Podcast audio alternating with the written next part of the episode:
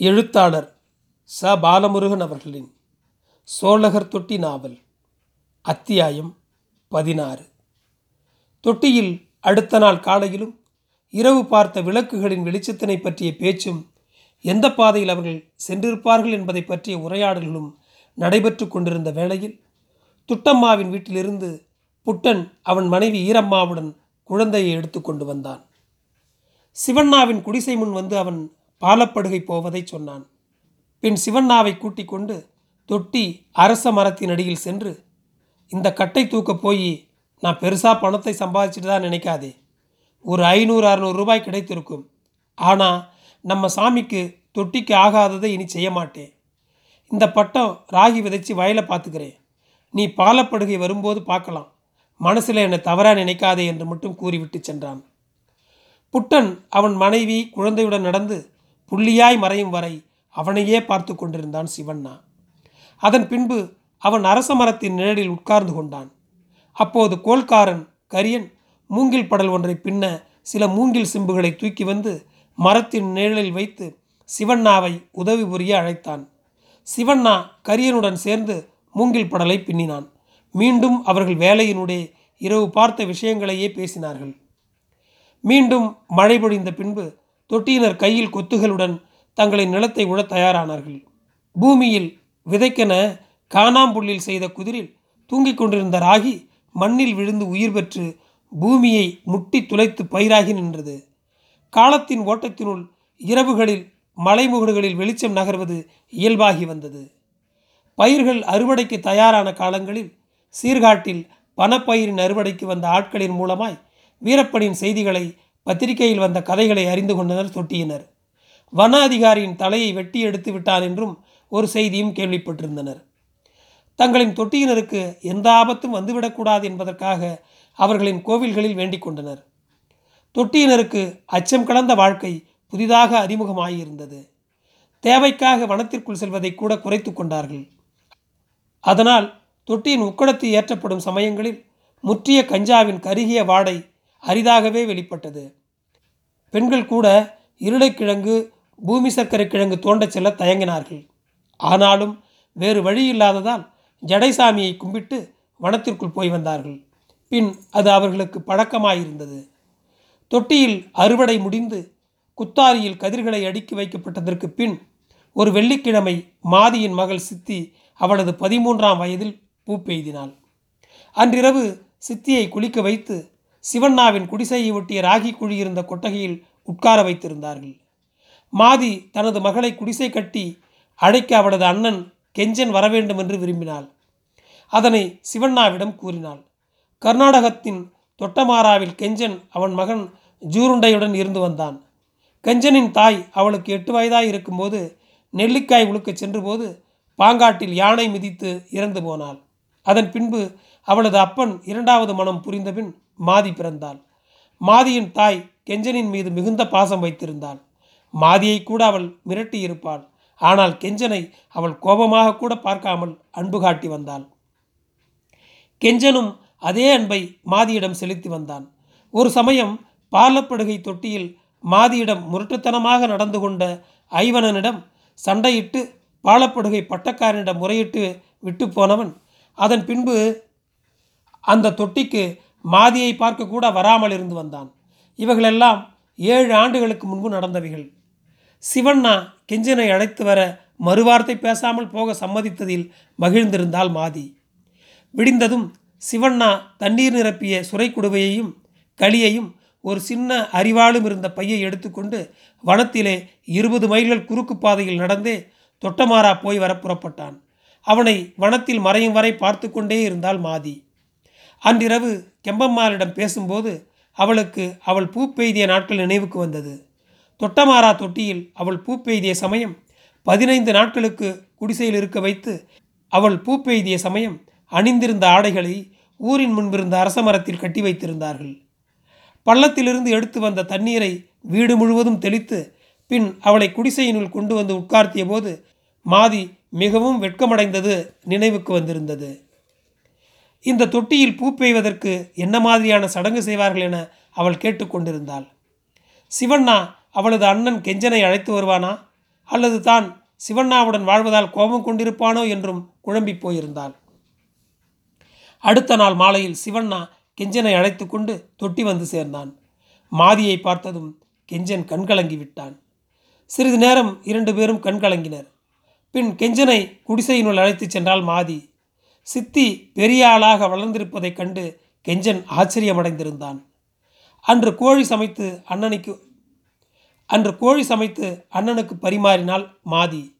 உணவின் ருசியில் மகிழ்ந்த கெஞ்சன் கறி சாப்பிட்டே நாட்களாகிவிட்டது. மகன் ஜூருண்டை தொட்டி மாதேஸ்வரன் கோயிலில் பூஜை செய்வதால் கறி சமைப்பதே இல்லை என்றான். ஜூருண்டை திருமண வயதில் இருப்பான். அவனை தனது மகள் சித்திக்கும் திருமணம் செய்துவிட்டால் தனது அண்ணனிடம் சொந்தம் தழைக்குமே என்று விரும்பினாள். ஜூருண்டையை பற்றி தொடர்ந்து அதிகம் விசாரித்தாள். சாப்பாட்டை முடிக்கும்போது கெஞ்சன் நான் உன் மகள் சித்தியை ஜூருண்டைக்காக சீக்கிரம் விதை ஆரியம் கேட்டு வருவேன் உனக்கு சம்மதமா? என்றான். எதை அவள் வெளிப்படுத்த எதை அவள் வெளிப்படுத்த விரும்பினாலோ அது கெஞ்சனின் வாயிலிருந்து வந்ததில் ஆனந்தமடைந்து கண்ணீர் வடித்தாள். சிவண்ணாவிடமும் கேட்டான். மாதி முகம் மகிழ்ந்து இருப்பதைக் கண்ட சிவண்ணா மாதியின் விருப்பம் போல நல்லதே நடக்கட்டும் என்றான். சித்தி பூப்பெய்திய ஐந்தாம் நாளில் குடிசையை சாணத்தால் மெழுகி கெஞ்சன் கட்டிய காணாம்புல் குடிசையிலிருந்து அழைத்து வந்து குளியலிட்டு புத்தாடை அணியச் செய்து தொட்டி பெண்கள் பாடல்களை பாடி அவளை குடிசைக்குள் அழைத்து வந்தனர். அப்போது குடிசையின் வாயிலில் பசு சாணத்தில் ஒரு துளியை அவளது வாயில் வைத்து அழைத்தார்கள். அன்று சிவண்ணா தொட்டியினருக்கு விருந்து வைத்திருந்தான். வனத்திலிருந்து வரும்போது பறித்து வந்த சில கஞ்சா கதிர்களை புகைப்பானில் நிரப்பி தொட்டியினர் புகைத்தார்கள். அந்த கொண்டாட்டம் முடிய இரண்டாம் ஜாமம் ஆனது ஜோகம்மாள் சித்தியை அவளது குடிசைக்கு கூட்டி போயிருந்தாள். கெஞ்சன் கொத்தல்லியுடன் பேச அவனுடன் சென்று விட்டான். அன்றிரவு மாதியின் மனம் பறவையின் சிறகைப் போல லேசானதாய் இருந்தது. சிவண்ணாவின் மீது அளப்பரிய அன்பு அவளது உள்ளத்தில் சுரந்தது. மாதி அவனது மார்பில் சாய்ந்தபோதுதான் கஞ்சாவை பற்ற வைத்து புகையை இழுத்தான். மாதி அவனது பரந்த நெஞ்சிலிருந்த ரோமங்களை அவளின் நாக்கினால் வருடினாள். அவன் தன் கையில் இருந்த கஞ்சாவை அவளிடம் சிரித்தவாறே நீட்டினான். மாதி அதனை மறுப்பேதுமின்றி வாங்கி இரண்டு முறை புகைத்து ஊதினாள். சிவண்ணா சிரிக்க அவளும் சிரித்தாள். அவன் அவளின் தலையை வருடி நெற்றியில் முத்தமிட்ட போது களிமண்ணின் நுரை பொங்க குளியலிட்டிருந்த அவளது கூந்தல் மிருதுவாகி அவனது விரல்களில் தவழ்ந்தது. அவளது கூந்தல் அவிழ்ந்து அவளது இடுப்புக்கு கீழே கிடந்தது.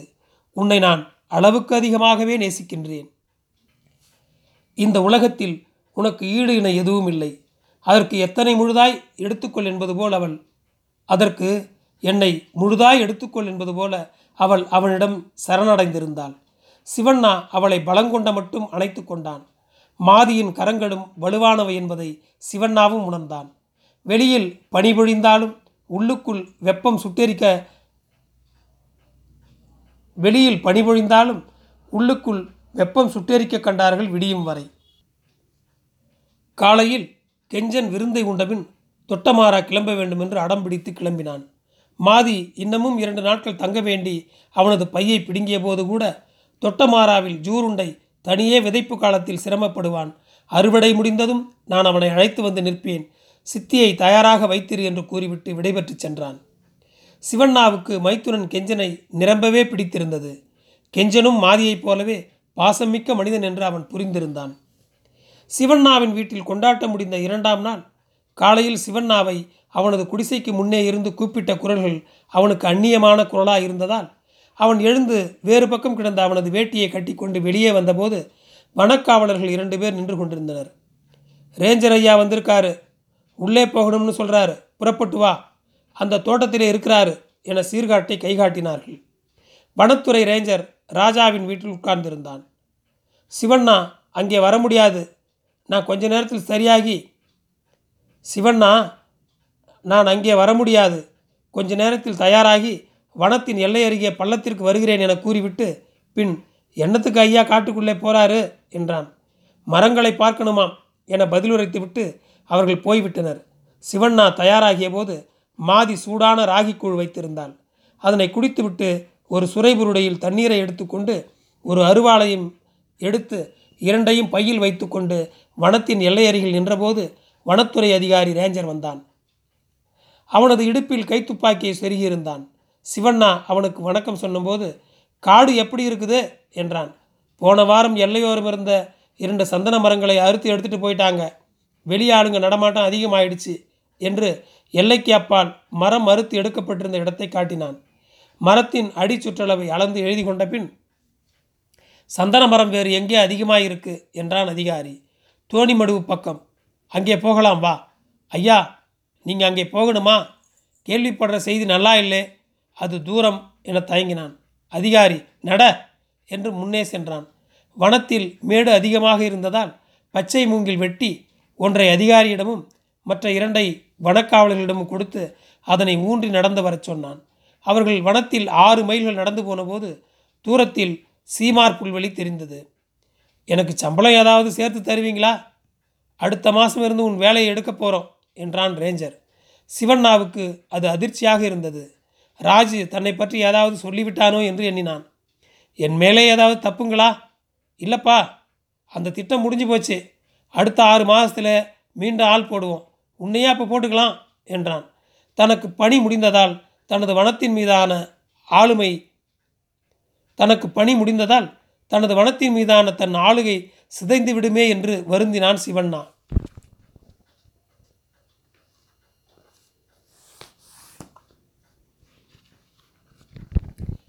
அப்போது சீமாற்று புல்வெளியை அடைந்திருந்தார்கள். ஒரு ஆள் போனால் மறைந்து போகும் அளவு அங்கு பெரிய புற்கள் முளைந்திருந்தன. அந்த இடத்தை போலி என்று சிவண்ணா அடைத்தான். அதில் போகும்போது தரையில் மூங்கிலை வீசி புற்களின் நடுவே நடந்து வரச் சொன்னான். அந்த புல்வெளியில் சிறிது தூரம் போன பின்பு ஒரு மேடு தென்பட்டது. அதற்கப்பால் தோணி மடுவு என்றான். நீண்ட தூரம் நடந்ததில் அதிகாரியும் வனக்காவலர்களும் களைத்திருந்தனர். அவர்களை நிற்க வைத்துவிட்டு சிவண்ணா பள்ளத்திற்குள் மெதுவாக எட்டி பார்த்தவன் அதிர்ந்து போனான். அவன் மறைந்து பார்ப்பதைக் கண்ட ரேஞ்சர் என்ன என்றதும் அவன் சப்தமிட வேண்டாம். அவன் சப்தமிட வேண்டாம் என சைகை காட்டி அவனை அழைத்தான். அதிகாரியும் வனக்காவலர்களும் எட்டி பார்த்தபோது பதினைந்துக்கும் மேற்பட்டவர்கள் சந்தன மரத்தை அறுத்து கொண்டிருந்தார்கள். ஐந்தாறு பேர்கள் துப்பாக்கியுடன் நின்று கொண்டிருந்தனர். ஒருவன் முதுகை காட்டி நீல துப்பாக்கியை கீழே வைத்து அதன் நுனியை பிடித்து நின்று கொண்டிருந்தான். ஏதோ பேச வாயெடுத்தான் ரேஞ்சர். அவனது முகம் வேர்த்திருந்தது கை நடுங்கியது. சிவண்ணா அவனை பேசாமல் இருக்க சொன்னான். பேயறிந்தது போல் ஆகியிருந்தார்கள். சிவண்ணா சப்தமின்றி குனிந்து பின்னே நகர்ந்து வந்தான். மற்ற மூவரும் அப்படியே செய்தார்கள். சீமாற்று புல் போலியில் சீமாற்று புல் போலியில் புகுந்து குனிந்தபடியே வெகு தூரம் ஓடி வந்தார்கள். சீமாற்று புல்போலியை தாண்டி வந்த பின்புதான் அனைவரும் நின்றனர். சீமாற்று புல்போலியை தாண்டி வந்த பின்புதான் அனைவரும் நின்றனர். ஓடி வந்ததில் மூச்சு முட்டியது. நாக்கு வறண்டு போய்விட்டது. ஒரு வனக்காவலன் சீமாற்று போலியில் ஓடி வரும்போதே தண்ணீர் கொண்டு வந்திருக்க ஒரு வனக்காவலன் சீமாற்று போலியில் ஓடி வரும்போதே தண்ணீர் கொண்டு வந்திருந்த அவனது பையை தவறவிட்டு விட்டு வந்திருந்தான். அவர்களுக்கு சிவண்ணா தனது சொரை புருடையிலிருந்து தண்ணீரை கொடுத்தான்.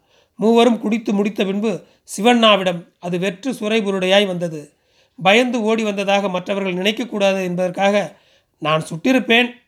நீங்கள் தான் ஓடி வந்துட்டீங்க என்று மற்றவர்களை பார்த்து சொன்னான் ரேஞ்சர். அவனது உடல் இன்னமும் நடுங்கிக் கொண்டிருந்தது. ஐயா நாம் நாலு பேருங்க. அவங்க இருபது பேர் இருப்பாங்க. சத்தம் போட்டிருந்தா தலை தப்பி இருக்காது என்றான் சிவண்ணா. நம்ம ஆளுங்க போலீஸ்காரங்க யாராக இருந்தாலும் விபரீதமாயிடும் ஐயா.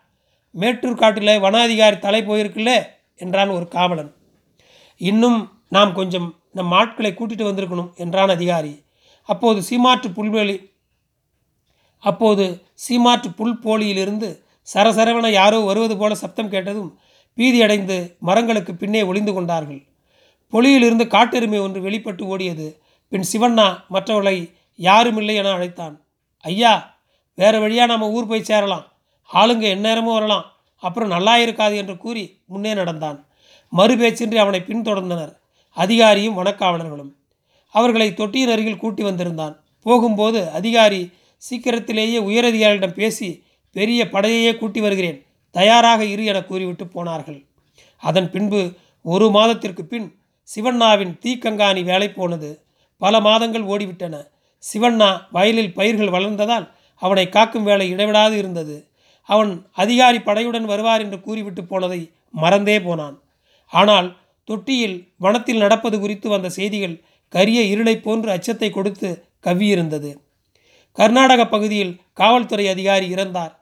வீரப்பணி நாட்களை சுட்டு கொன்றார்கள். இராணுவம் வீரப்பனை பிடிக்க வந்திருக்கிறது. வீரப்பன் யாரையோ கடத்தி விட்டானாம் என பல செய்திகள் வந்தபோதெல்லாம் தொட்டியில் எதை பேசுவது என்று புரியாமல் தங்களின் வீடுகளுக்குள் தேமே என்று படுத்து கொண்டார்கள். அங்கு உக்கடத்தை மூட்டி பீனாட்சி கீதம் கேட்டது. வெகு நாட்களுக்கு முன்பு நிகழ்ந்த நிகழ்வாய் இருந்தது. மாதி தனது அண்ணன் கெஞ்சன் சீக்கிரம் அவனது மகன் ஜூருண்டைக்கு தன் மகள் சித்தியை விதைராகி தயாரா என பெண் கேட்டு வருவான் என்று காத்திருந்தாள். சிவண்ணாவிடமும் அவள் ஜாடையாக கெஞ்சனை போய் பார்த்து வர முடியுமா என்று கேட்டாள். தனது தங்கை ரதி இன்னமும் மனம் முடிக்காத நிலையில் சித்திக்கு திருமண ஏற்பாட்டை துரிதப்படுத்துவது முறையாக இருக்காது என்ற மனதில் கருதி கொண்டு வரட்டும் பொறுமையாயிரு நாம் வெளியே போக வேண்டாம் என்று மட்டும் கூறி வந்தான். அந்த பட்டம் மழை பொய்த்து போனதால் தொட்டியில் ராகி குழியில் இருந்த தானியங்கள் தீர்ந்து போய் அடுத்த வேளை உணவுக்காக வனத்தினுள் சென்று வள்ளிக்கிழங்கு இருளைக்கிழங்கு மற்றும் பூமி சர்க்கரை கிழங்கு தோண்ட தொட்டியின் பெண்கள் வனத்திற்குள் போக கையில் கொத்துகளை எடுத்துக்கொண்டு போக தயாராகி கொண்டிருந்தபோது புழுதி மண்ணை கிளப்பி கொண்டு ஒரு போலீஸ் ஜீப் வந்து நின்றது. அதிலிருந்து மூன்று போலீசார் கீழே இறங்கினார்கள். அவர்களின் கையில் நவீன ரகமான துப்பாக்கிகள் இருந்தன. அவர்களது உடைகள் காக்கி வண்ணமின்றி இலை தழை பச்சை நிறமாய் இருந்தது. அவர்கள் தொட்டி மண்ணில் இறங்கியதும் அவர்களை பார்க்க கூட்டம் கூடியது. போலீஸ்காரர் ஒருவன் கொத்தல்லியை கூட்டி வரச் சொன்னான். அதற்குள் அங்கு தொட்டியில் இருந்த எல்லோருமே கூடியிருந்தனர். கொத்தல்லி வந்ததும் போலீஸ்காரர்களை வணங்கினான். வீரப்பன் சமீபத்தில் கூட போலீஸ் அதிகாரியை சுட்டிருக்கிறான். அதனால் தமிழ்நாடு கர்நாடக போலீஸ் கூட்டு அதிரடி படை அமைச்சிருக்கு. போலீஸ் சொல்கிறத இனிமேல் நீங்கள் கேட்கணும். எங்களுக்கு இந்த கிராமங்களில் இருந்து வீரப்பனுக்கு உதவி போகிறதா தெரிய வருது. அப்படி நடந்தால் நிலைமை விபரீதமாயிடும். யாராவது வீரப்பனுக்கு உதவினா வீரப்பனையும் அவனுக்கு உதவுபவர்களையும் நாங்கள் சுட்டு கொள்வோம். வீரப்பன் நடமாட்டம் ஏதாவது தெரிஞ்சால் தலைமலை முகாமலை வந்து தகவல் கொடுக்கணும். தெரிஞ்சுதா? என்றான்.